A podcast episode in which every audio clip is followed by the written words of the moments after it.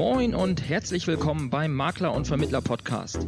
Hier bekommst du aus der Praxis für die Praxis hochwertiges Know-how von Kollegen und Dienstleistern aus der Finanz- und Versicherungsbranche. Du erfährst alles über die neuesten Trends auf dem Weg ins digitale Büro, bekommst regelmäßig vertriebliche Impulse und bleibst über die rechtlichen Rahmenbedingungen deines Alltags informiert. Dazu sprechen wir mit Spezialisten aus den verschiedensten Bereichen, egal ob Maklerbetreuer, Jurist oder Vermittler. Wir wünschen dir nun viel Spaß beim Makler- und Vermittler-Podcast.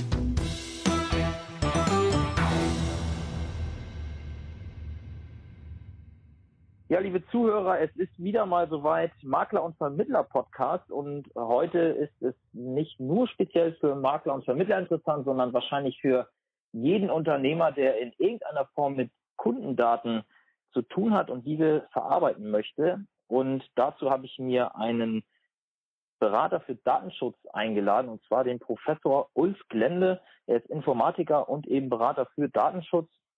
Er lehrt den technischen Datenschutz an der Hochschule in Wismar und heute hat er sich dann kurz Zeit genommen, uns ein paar Fragen zu beantworten. Herr Glende, ich begrüße Sie ganz herzlich. Guten Tag, Jasper. Ja, dann wollen wir auch direkt einsteigen und gar nicht lange Zeit vertrödeln. Am 25.05. diesen Jahres tritt die Datenschutzgrundverordnung in Kraft. Das sage ich jetzt so, stimmt aber, glaube ich, nicht ganz, denn in Kraft ist sie ja schon, nur, wenn ich das richtig verstanden habe, wird sie ab dem 25. Mai dann auch vollstreckt, in Anführungszeichen, sage ich jetzt mal. Ist das so? Ja, das ist gut. Ja.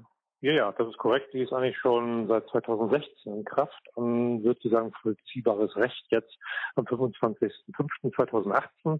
Das heißt, die gilt europaweit über deutschem Recht. Das heißt, wir haben eine gesetzliche Grundlage, die sozusagen über dem deutschen Recht gilt, wobei das nicht nur der einzige Part ist, sondern im Deutschen gilt natürlich das BDSG neu. Das heißt, wir haben zwei Gesetze für den Datenschutz, für den nicht öffentlichen Bereich, also für die Unternehmer, für die Makler in diesem Bereich. Also die Datenschutzgrundverordnung alleine würde wahrscheinlich gar nicht ausreichen, sich damit zu beschäftigen, sondern wir haben noch das zweite Gesetz, nämlich das BDSG neu in diesem Bereich.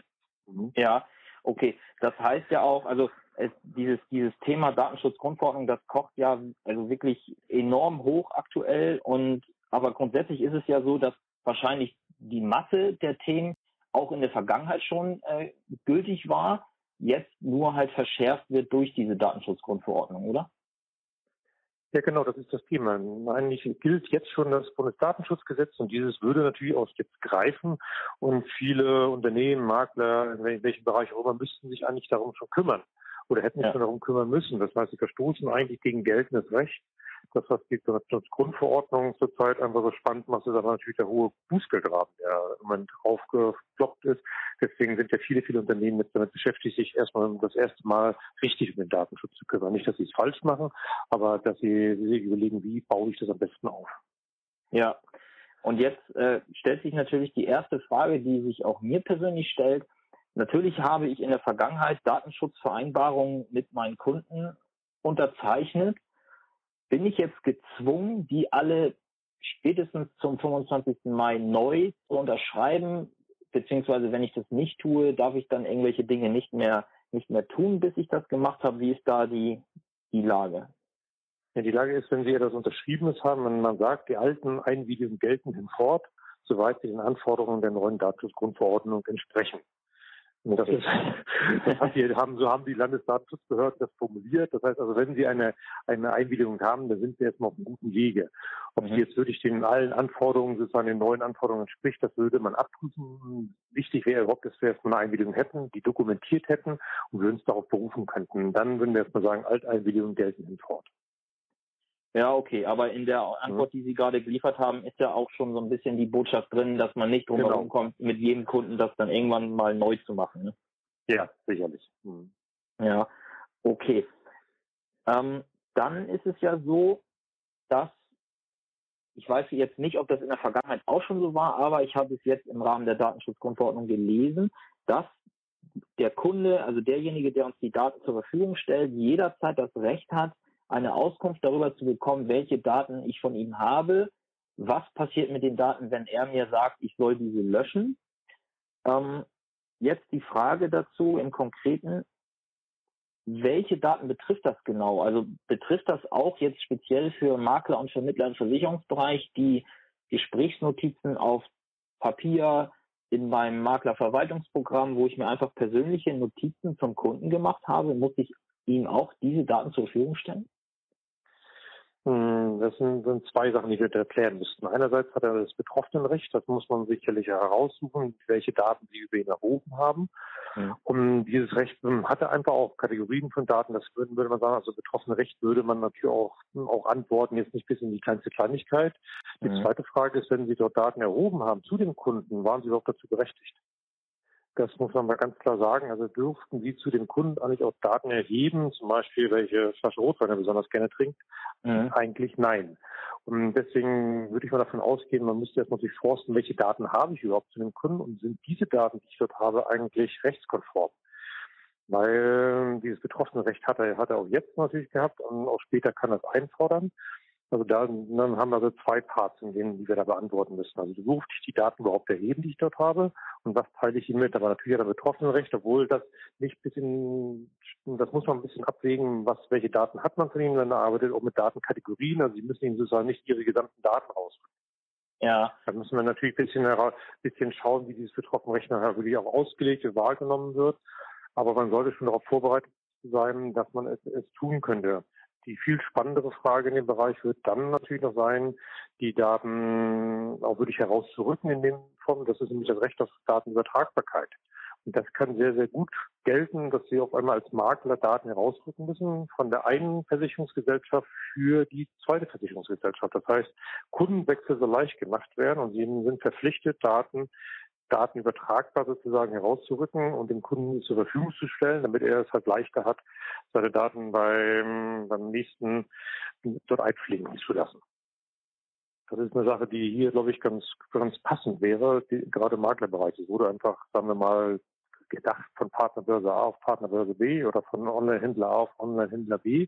Ja. Hier bei Versicherungen wird das sicherlich auch ein Part werden, der, wo man schauen muss, ob die Software das überhaupt leistet, die sie denn da haben. Das heißt, es wird schon darüber diskutiert, welches Format ist, ob es eine CSV-Datei ist, eine PDF-Datei ist, eine Excel-Datei, also in welchem Format werden Daten bereitgestellt, um sozusagen den Betroffenen oder den Kunden dort zu erleichtern, zum, zum nächsten zu wechseln. Aha, das ist auch also, eine Datenschutzgrundverordnung beschrieben. Ne? Ja, das, ich versuche jetzt mal ein Praxisbeispiel mhm. zu bringen. Das würde bedeuten, dass der Kunde mir sagen kann, hallo Herr Jasper, du bist mein Versicherungsvermittler wir ja. haben, wir haben doch damals meine Gesundheitsangaben zu Versicherer A äh, übertragen aufgrund der, des Antragsprozesses. Jetzt möchte ich bei Versicherer B ein ähnliches Produkt abschließen. Besorgt mir doch ja. bitte mal die Daten von dem Versicherer, damit ich sie dorthin ähm, transferieren kann.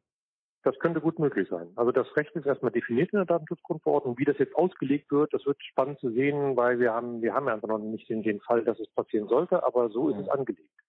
Und das ist natürlich schon eine Herausforderung, also einfach auch EDV-technisch. Ja, das, das nennt sich halt nicht auf Datenübertragbarkeit. Ne? Ja, und das muss doch das Recht dann irgendwie ja äh, ausformuliert sein, dass ich überhaupt denn äh, die Daten ja in dem in dem Zusammenhang weitergeben darf, oder? Ja, dafür müssen, das müsste er sich so sein, natürlich derjenige erstmal ausweisen. Und es wird sicherlich auch noch zu klären sein, auf welche Daten ich herausrücken muss. muss sind es nur die Daten, die der Kunde mir gegeben hat? Sind es die Daten, die jetzt während des Vertrages entstanden sind? Also da ist einfach noch keine endgültige Rechtsprechung, weil das Gesetz einfach noch nicht, noch nicht umgesetzt ist in dem Bereich. Aber das wird auf uns zukommen. Ob das jetzt sofort in, im Mai auf uns zukommt oder erst im nächsten Jahr Mai, das werden wir sehen. Aber das Recht auf Datenübertragbarkeit ist nicht so von der Hand zu weisen. Da werden sie einfach nur Lösungen etablieren müssen. Also auch der Kunde, sozusagen die neue Versicherungsgesellschaft, müsste mit diesen Daten erstmal was anfangen können. Also einfach Austauschformate. Wie definieren wir Austauschformate? Ja, okay, interessant. Jetzt haben wir schon dieses Thema, dass gewisse Dinge ja auch noch, ähm, ja, wie Sie gerade sagten, ausformuliert oder beziehungsweise äh, differenziert werden müssen, wie es genau gehandhabt werden soll. Jetzt hatte ich vor kurzem ein Gespräch mit einem Kollegen und der hatte mir berichtet, dass er bei seiner zuständigen Handelskammer, Industrie- und Handelskammer angefragt hat, genau zur Datenschutzgrundverordnung. Und äh, da wurde ihm dann salopp gesagt, so ein bisschen die Antwort gegeben, ja, äh, machen Sie erstmal das, was Sie, was Sie meinen, was Sie tun wollen. Wir wissen auch noch nicht so richtig, wie es am Ende dann ähm, in der Praxis aussehen wird. Wie sind denn solche Aussagen zu bewerten von, ja, wenn ich jetzt als Unternehmer mich an meine zuständige Behörde wende und da auch noch gar keine konkreten Aussagen bekomme? Ich glaube, dann, dann muss man ein bisschen aufpassen. Also es sind Detailfragen nicht geklärt. Grundlagen mhm. sind schon geklärt. Das heißt also, diese die Pflichten, die Sie übernommen haben, der Nachweis der technisch-organisatorischen Maßnahmen, des Aufbau eines Verfahrensverzeichnisses, Abschluss von ADV-Verträgen. Es sind viele Sachen, die auch jetzt schon geklärt sind. Die Detailfragen, wer wird, das Recht wird sich immer wieder ändern und wird sich noch klären müssen. Mhm. Aber die Grundlagen müssen die auf jeden Fall jetzt schaffen. Denn wenn man, wenn man keinen Nachweis hat von dem, dass man sich eigentlich um Datenschutz gekümmert hat, ist man natürlich schlecht beraten. Ja. Und wenn die Hand, Handwerkskammer oder wer, oder Handelskammer, IHK, wer auch immer, wo diese Nachricht herbekommen hat, dann sind die Kollegen da relativ schlecht aufgestellt, würde ich sagen. Denn so, also wie man, also einfach zu denken, schiebt das Thema noch, weil nur gar keiner weiß, wie es ist. In bestimmten Details weiß niemand, wie es ist. Aber der, der Gros ist natürlich schon ganz klar. Nachweispflichten sind geklärt. Also Aufgaben des Unternehmens oder des Maklers sind, stehen schon fest. Und die Behörde, also die, die prüfende Behörde wäre die Landesdatenschutzbehörde, abhängig von in welchem Bundesland man sich befindet. Mhm. Die können natürlich schon Nachweispflichten verlangen, sagen, okay, wie ist die Dokumentation dieser Bereiche? Und das sollte man auf jeden Fall tun. Ja, okay. Ähm, jetzt nehmen wir mal an, man, oder was heißt nehmen wir, jeder, jeder Unternehmer hat ja in irgendeiner Form, wie gesagt, schon Datenschutzvereinbarungen in der Vergangenheit genutzt. Wahrscheinlich ja. setzen wir jetzt einfach mal voraus. Und äh, typischerweise, gerade jetzt im Versicherungsbereich, ist ja häufig dieses Thema in der Datenschutzerklärung mit äh, festgehalten, dass die Daten logischerweise an Dritte weitergegeben werden müssen, um überhaupt dieses Antragsverfahren ähm, ja, durchzuführen. Ne? Also dass ich ja. an, den, an den Versicherer das weitergebe, gegebenen, gegebenenfalls an einen, einen Maklerpool oder an, mhm. einen, an einen IT-Dienstleister. Ähm, muss ich dann zukünftig, wenn ich einen weiteren IT-Dienstleister, was ich, ich wechsle den Softwareanbieter oder ich nutze eine zusätzliche Software, die mir, die mir die Arbeit angenehmer macht, muss ja. ich diese, also klar muss ich die dann zukünftig in meine Datenschutzerklärung mit aufnehmen, aber wenn ich in diese Software dann auch Daten einpflegen möchte von Kunden, mit denen ich schon eine bestehende Verbindung habe, muss ich denen dann unmittelbar eine neue Datenschutzvereinbarung zukommen lassen und die mir gegenzeichnen lassen oder kann ich das dann einfach so fortführen? Nein, man muss, muss ein bisschen aufpassen. Also das, was Sie, wenn Sie, wenn Sie Software benutzen, das leiden, das ist halt, Sie, Sie nutzen ein System, um die Daten zu pflegen. Das heißt, Sie müssten Ihren Dienstleister mit einem ADV-Vertrag oder in Zukunft heißt es bloß ein Auftragsverarbeitungsvertrag, also AV-Vertrag, mhm. einbinden und damit den, und das müssen Sie aber dem Kunden ja nicht nachweisen. Dadurch, denn Sie haben mit Daten, der Kunde hat sozusagen die Datenschutzerklärung oder mit Ihnen und Sie Sie binden sozusagen mit diesem Auftragsverarbeitungsvertrag das den externen Dienstleister an Sie. Die überprüfen den. Sie müssen, er, er muss sozusagen sicherstellen, dass er in Ihrem Namen Daten so verhält, wie Sie das selber machen würden.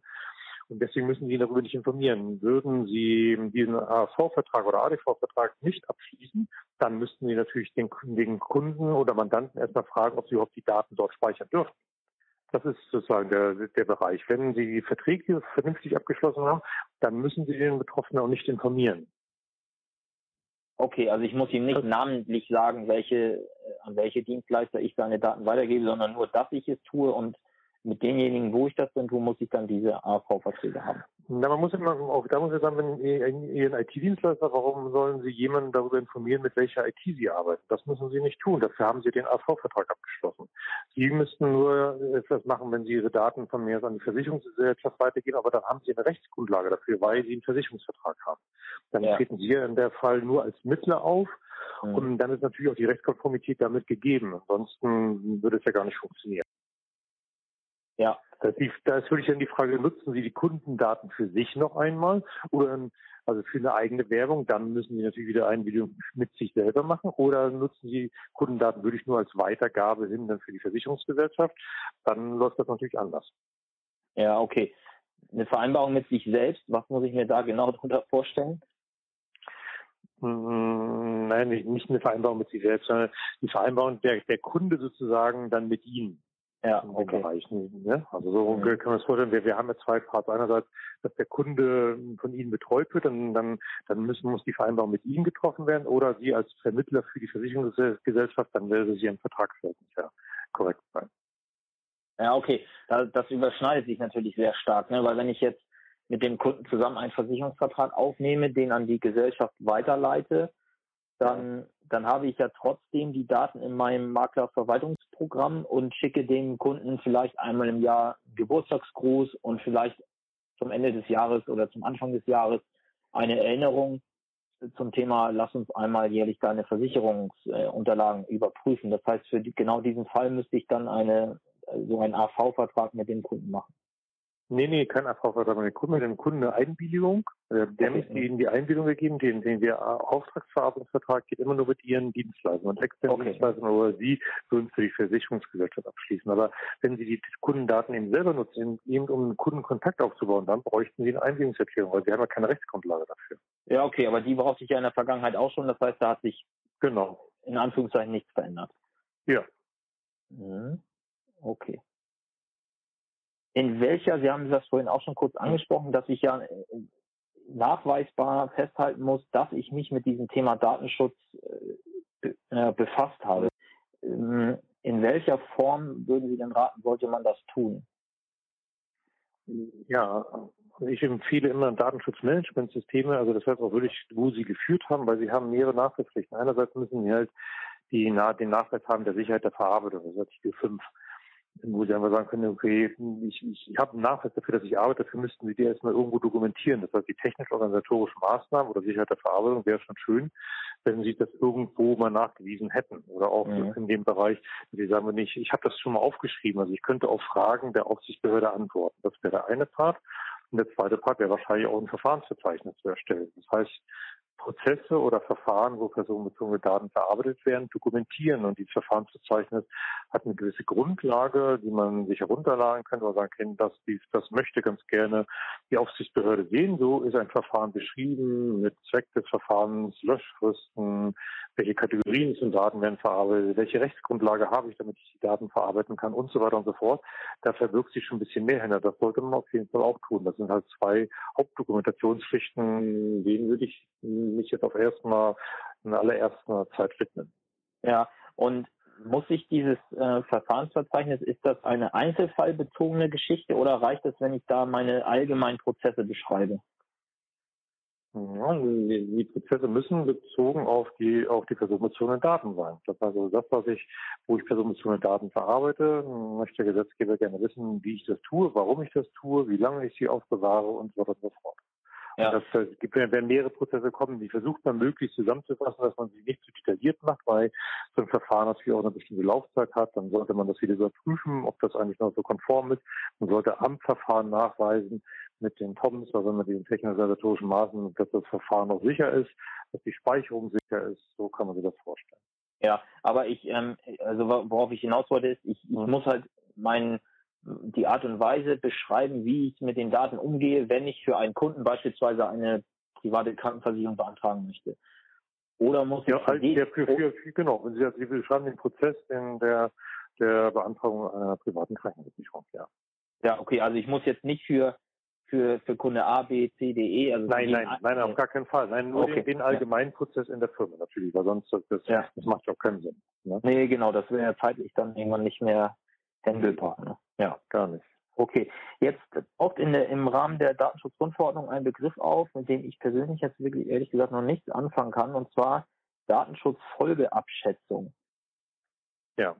Was ähm, genau heißt das oder könnte das Im heißen? Prinzip, Im Prinzip können wir uns vorstellen, wenn wir eben gerade über das Verfahrensverzeichnis oder über, über ein Verfahren gesprochen haben, dann sagt man, wenn das, wenn das Verfahren jetzt hohe Risiken für den Betroffenen birgt, auf der Grundlage, dass dort Gesundheitsdaten verarbeitet werden, dass dort neue Technologien benutzt werden und so weiter und so fort, dann kann es gut möglich sein, dass eine Datenschutzfolgeabschätzung nötig ist. Das heißt, man versucht diesen Prozess, den man da hat, also dieses Verfahren nochmal genau unter die Lupe zu nehmen. Mhm. Das heißt, man müsste also schauen, in welchem Bereich, wie, wie sicher ist das, wie trifft wirklich keinen Schaden ein, wie hoch ist die Schadenswahrscheinlichkeit, dass der Betroffene einen Schaden davon hat, wie hoch ist die Eintrittswahrscheinlichkeit, also eine Bewertung dieses Verfahrens soll stattfinden. Dieses, diese Datenschutzfolgeabschätzung ist also ein bisschen komplexer, als einfach nur das Verfahren zu beschreiben. Mhm. Fallen die aber, fällt aber jemand darunter, er muss eine Datenschutzfolgeabschätzung für sein Verfahren aufbauen, dann muss er zwangsläufig einen Datenschutzbeauftragten bestellen. Das heißt, also eine Datenschutzfolgeabschätzung impliziert automatisch eine Bestellung eines Datenschutzbeauftragten. Das heißt also, wenn hm, ohne, ohne sozusagen, ohne die Anzahl der Mitarbeiter, das spielt gar keine ja. Rolle. Haben wir eine Datenschutzfolgeabschätzung, müssen wir einen Datenschutzbeauftragten bestellen.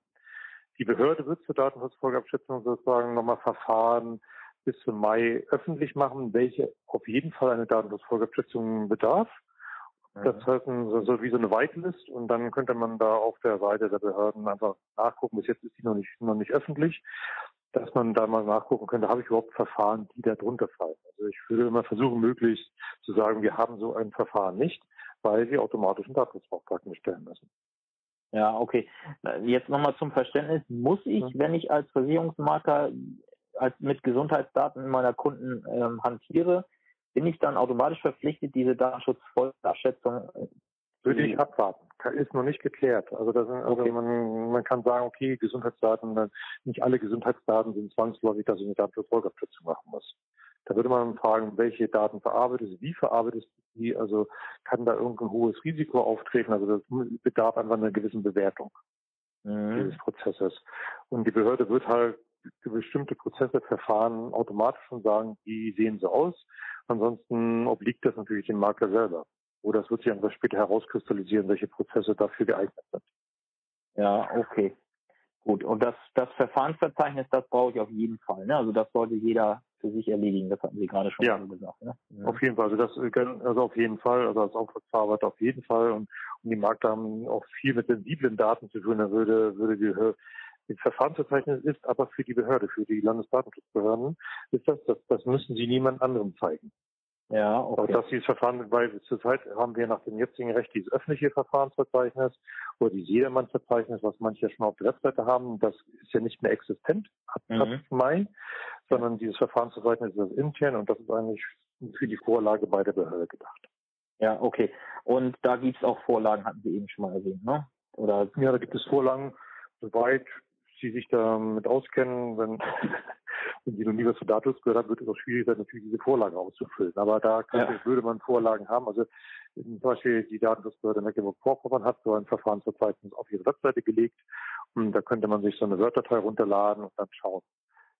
Ich finde das noch nicht hundertprozentig plausibel. Ich würde es besser finden, man hätte eine Software, so ein Datenschutzmanagementsystem, was ich propagiere, wo wir sagen, dann ist es ein bisschen geführter, als sich jetzt sich Word-Dateien aufzumachen und versuchen, das irgendwie da auf die Reihe zu kriegen. Ja, das stimmt. Okay.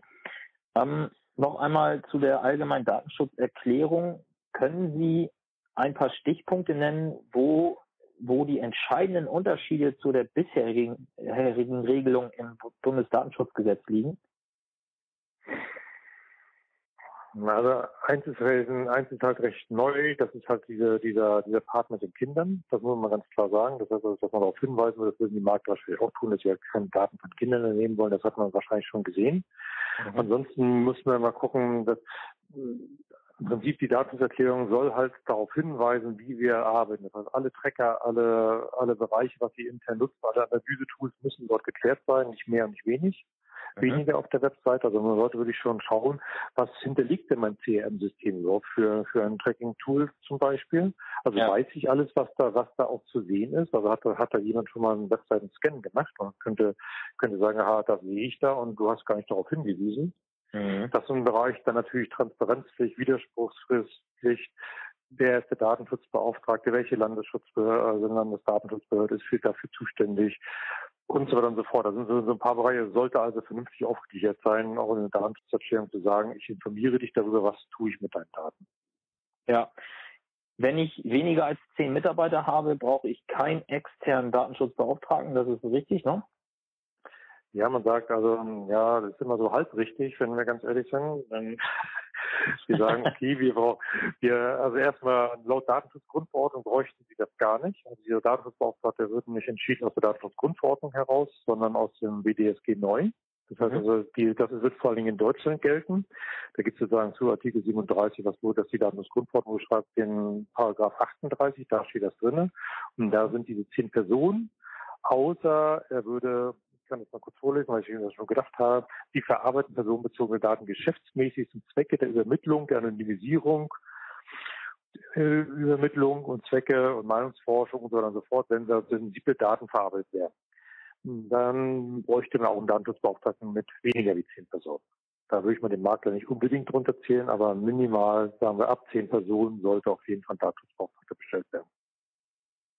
Ja, okay, gut. Das heißt, es wird nicht unterschieden zwischen externen oder äh, oder es gibt überhaupt einen, sondern das ist das ist dabei auch egal. Und bei den ja. zehn Personen sind auch zehn Personen Köpfe gemeint, nicht Festangestellte. Okay, das heißt auch auch freiberufliche Mitarbeiter zählen dazu. Also alles, man, man, man sagt alle, die sozusagen zu, zugeordnet sind in diesem Bereich, da, also ob Azubi, ob 450 Euro Kraft, also Köpfe, die sozusagen an der automatisierten Datenverarbeitung teilnehmen. Das ist aber schneller, schneller erfüllt, als man denkt, weil sie nun kommunizieren natürlich mit E-Mail, sie kommunizieren auf, auf einem EDV-System, dann findet das schon statt. Und ja. mal, okay, ab zehn Personen ist ein Datenschutzbeauftragter zu bestellen. Und die Makler verarbeiten einfach sehr sensible Daten. Und wenn wir ihnen sagen, okay, das ist schon geschäftsmäßiger Zweck, die, die Übermittlung, denn sie übermitteln ständig geschäftsmäßig an ihre Versicherungsgesellschaften. Sie sind ein Mittler der Daten. Ja. Da hat sich bis jetzt noch keiner aus dem Fenster gewagt, aber es kann auch gut möglich sein, dass der Datenschutzbeauftragte, dass man sagt, okay, das wäre eigentlich sinnvoll, dort auch schon ein kleinere Unternehmen dazu einen Datenschutzbeauftragten bestellen. Zurzeit ist es aber noch nicht raus, zurzeit nehmen wir die zehn Personen. Ja. ja, okay. Noch einmal abschließend erzählen zu diesen zehn Personen auch, das ist ja im Maklermarkt üblich auch Handelsvertreter. Also wenn ich als Makler mir ein, ein ja, in Anführungszeichen selbstständigen Vertreter äh, einstelle, der für mich arbeitet? Ich würde sagen, ja. Und mhm. aus dem Grund, weil sie mit ihm ständig kommunizieren. Ja. Und, und im Prinzip ist er wahrscheinlich wichtiger wie der Hausmeister, der maximal Outlook hat den wir ja. eingestellt haben. Also für mich wäre das ja gerade diese dieser Kommunikationsweg von, von Adressdaten, von Kundendaten, Übermittlungsweg, auch wenn der freiberuflich, da müsste man sicherlich gucken, wie, wie, wie freiberuflich er dargestellt ist, ansonsten müssen wir mit einen ADV-Vertrag abschließen. Ja, genau. Jetzt Dann würde ich nämlich, das kann auch ja, gut möglich sein. Ja, mhm. jetzt, jetzt würde ich gerne mit Ihnen einmal diese oder ein, eine typische äh, Struktur in, im Versicherungsmarkt würde ich jetzt gerne mal mit Ihnen durchgehen. Wir haben ganz oben das Versicherungsunternehmen. So. Ja dann kommt nicht selten in der Ebene darunter ein Versicherungsmaklerpool äh, oder eine Genossenschaft, irgendeine ja. Einkaufsge also eine Einkaufsgemeinschaft jeglicher mhm. Art. Darunter ist dann der Versicherungsmakler und darunter wiederum Angestellte oder Handelsvertreter, sonstige Mitarbeiter. Mhm. Das heißt, wir haben insgesamt vier Positionen. Auf welchen oder in, in welchen Verbindungen müsste jetzt ein äh, Auftragsverarbeitungsvertrag Im Prinzip wäre in meinen Augen eigentlich schon von der Versicherungsgesellschaft zum Maklerpool. Weil der Maklerpool ganz klar als Auftragsverarbeiter dort agiert. Der ja. endgültige Vertrag wird ja geschlossen zwischen Kunde und Versicherungsgesellschaft. Richtig, ja. Aber der Kunde sollte ja auch darüber wissen, über welchen Maklerpool denn das ganze Ding erfolgt in diesem Bereich. Und dafür müsste eigentlich der Maklerpool schon mit der Versicherungsgesellschaft den Auftragsverarbeitungsvertrag abschließen. Und ja. dann müsste der Maklerpool mit den Maklern den AV-Vertrag abschließen, weil in diesen Auftragsverarbeitungsverträgen müssen auch alle Unterauftragnehmer aufgeführt sein. Das heißt, ja. dass der Betroffene eigentlich wissen sollte, wer denn in dem Prozess seine Daten hat. Okay. Und der Makler macht mit seinem Kunden eine Einwilligungserklärung zur Datenverarbeitung, so wie man es aus der Vergangenheit schon kennt. Und dann haben wir die Wertschöpfungskette sozusagen abgedeckt.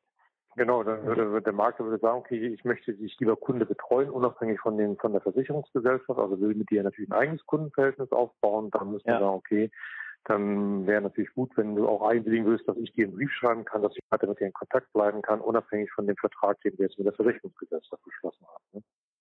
Ja, genau. Muss der Kunde diesen äh, Vertrag mit der, den, den ich mit dem Pool beziehungsweise über den Pool mit der Gesellschaft habe, muss der Kunde Nee, nee, das, das, also das, das, geht, das ist nichts für die Betroffenen. Das ist ja. einfach zur Absicherung dessen, dass, mm, dass, dass die, dass, das schon, das ist nicht für den Kunden wichtig. Also ja. der muss darüber nicht informiert sein, sondern der Kunde soll, wie Sie, Sie, Sie schließen die Verträge ab. Mit den Kunden gibt es nur eine Einwilligung, keine Abbauverträge. Ja. Die haben damit, die haben damit gar nichts zu tun. Ja, okay. Wir haben es eben schon mal kurz angerissen, dieses Thema. Die EDV-Dienstleister, mit denen ich zusammenarbeite, beziehungsweise die, deren Dienste ich nutze. Ich sage jetzt als Beispiel mal Microsoft Outlook oder ähm, irgendwelche Kalender-Apps oder Projektmanagement-Tools im Internet auf Browserbasis, muss ich die alle namentlich nennen in meiner Einwilligungserklärung für die Datenschutz? Ähm, nee, nee, warum? Nee. Also eigentlich gar nicht. Sie müssen die, Sie müssen die dort eigentlich, die tauchen dort nicht auf. Und da muss man auch schauen, wer hat Zugriff. Sie müssen, wenn Sie sagen, Sie haben natürlich einen, einen Web Provider für die Webseite, mit dem müssen Sie halt einen AV-Vertrag abschließen, weil ja der Provider Zugriff haben könnte.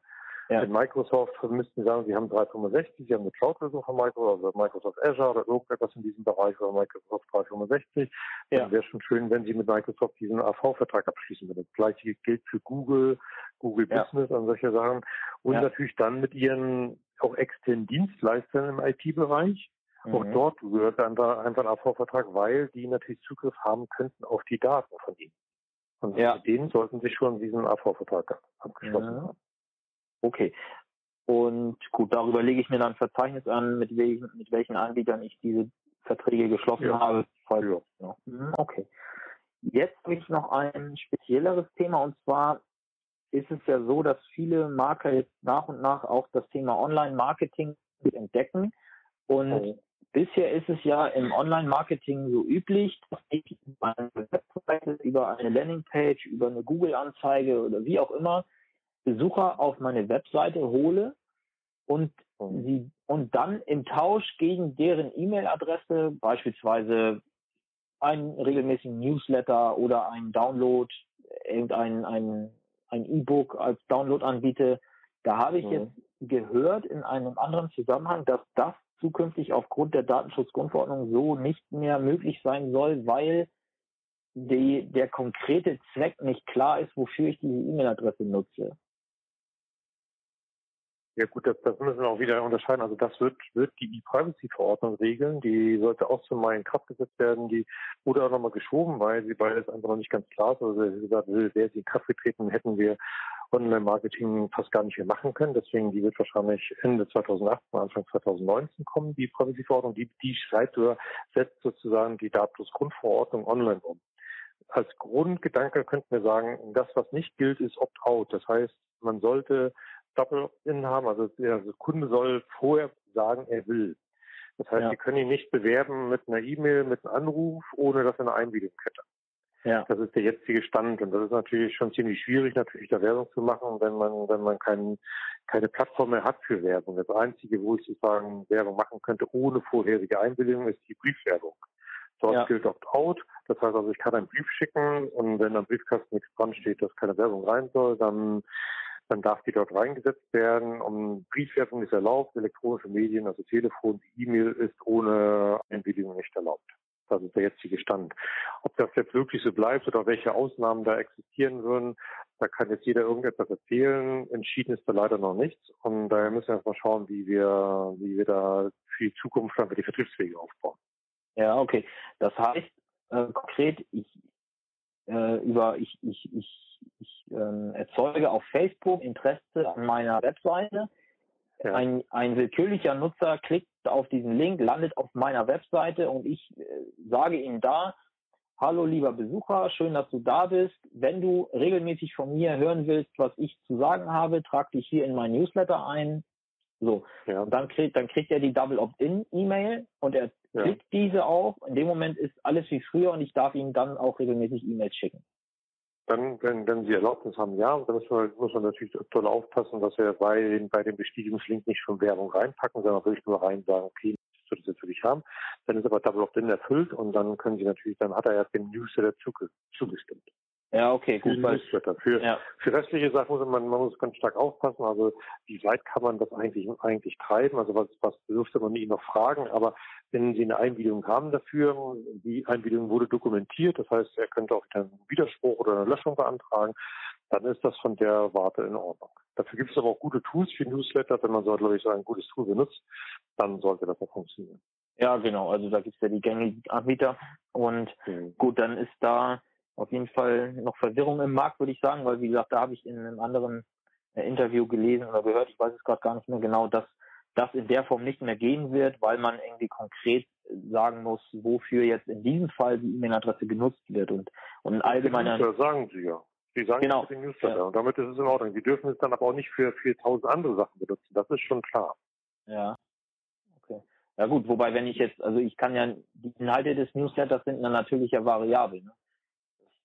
Ja, da haben Sie, muss ich auch sagen, da haben Sie auch ein berechtigtes Interesse. Sie haben ein berechtigtes Interesse, Umsatz zu machen, Neukunden zu generieren und so weiter und so fort. Also das ist eine Frage, wie, man muss es auch gegeneinander abwägen. Wir können nicht sagen, ja. wir dürfen gar nichts mehr, sondern also ein Part, um sozusagen auch, auch Datenschutz oder Personenbezogen zu erheben, ist halt auch das berechtigte Interesse.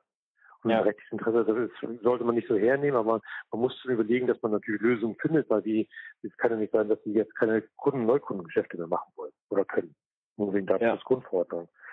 Die rechtliche Ausgestaltung im Online-Bereich wird die Privacy-Verordnung sein, die tritt aber noch nicht in Kraft.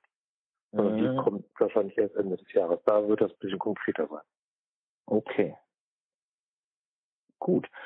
Dann ähm, die letzte Frage. Es gibt ja dann die ein oder anderen, äh, der, der so ein bisschen regnierend auf dieses Thema zugeht. Was ist denn, also auf was muss ich mich einstellen, wenn ich jetzt sage, boah, das ist mir alles viel zu kompliziert. Ich lasse es einfach darauf ankommen und mache weiter wie bisher.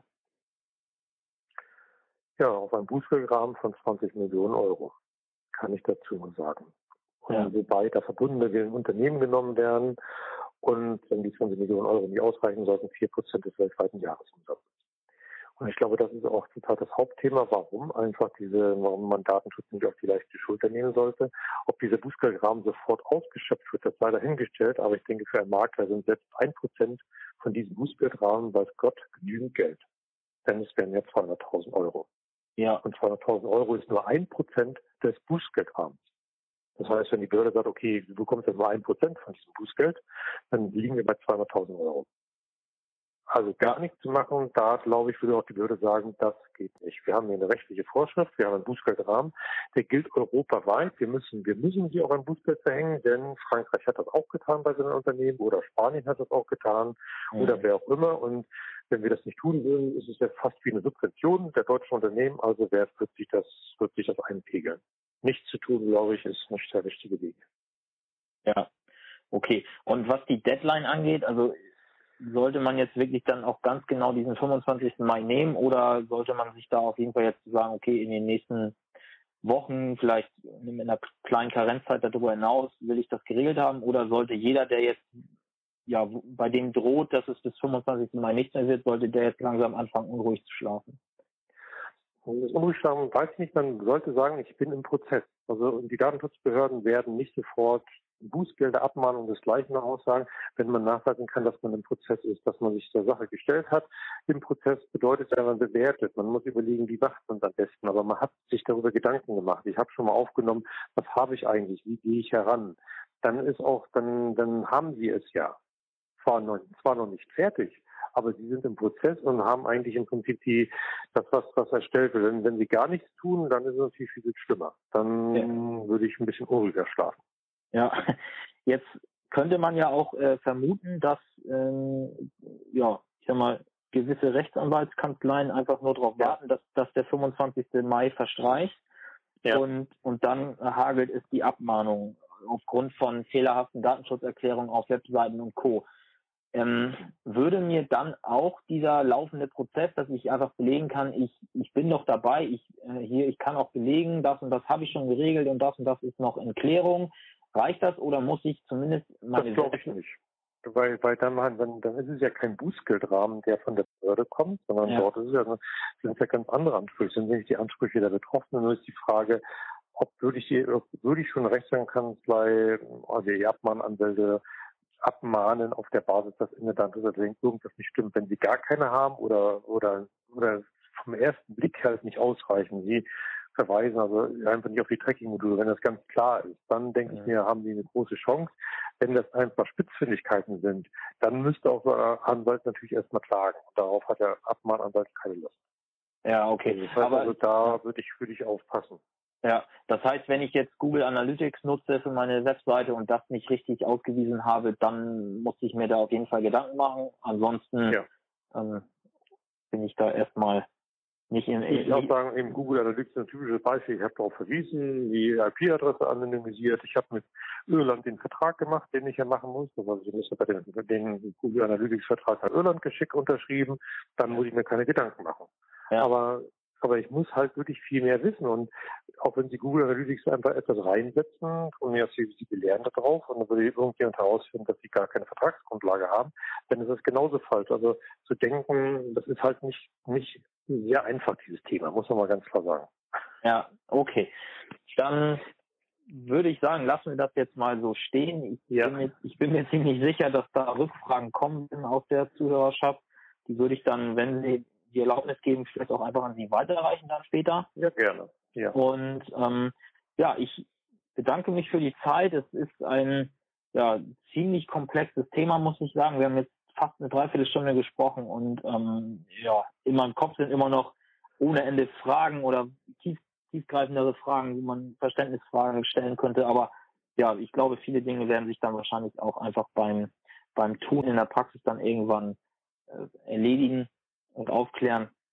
Ja, aber die wichtigste Aussage ist ja, dass keiner sich jetzt auf die äh, ja, auf die lange Bank legen sollte, sondern jeder sollte sehen, dass er da dieses Thema für sich regelt. Ja, genau.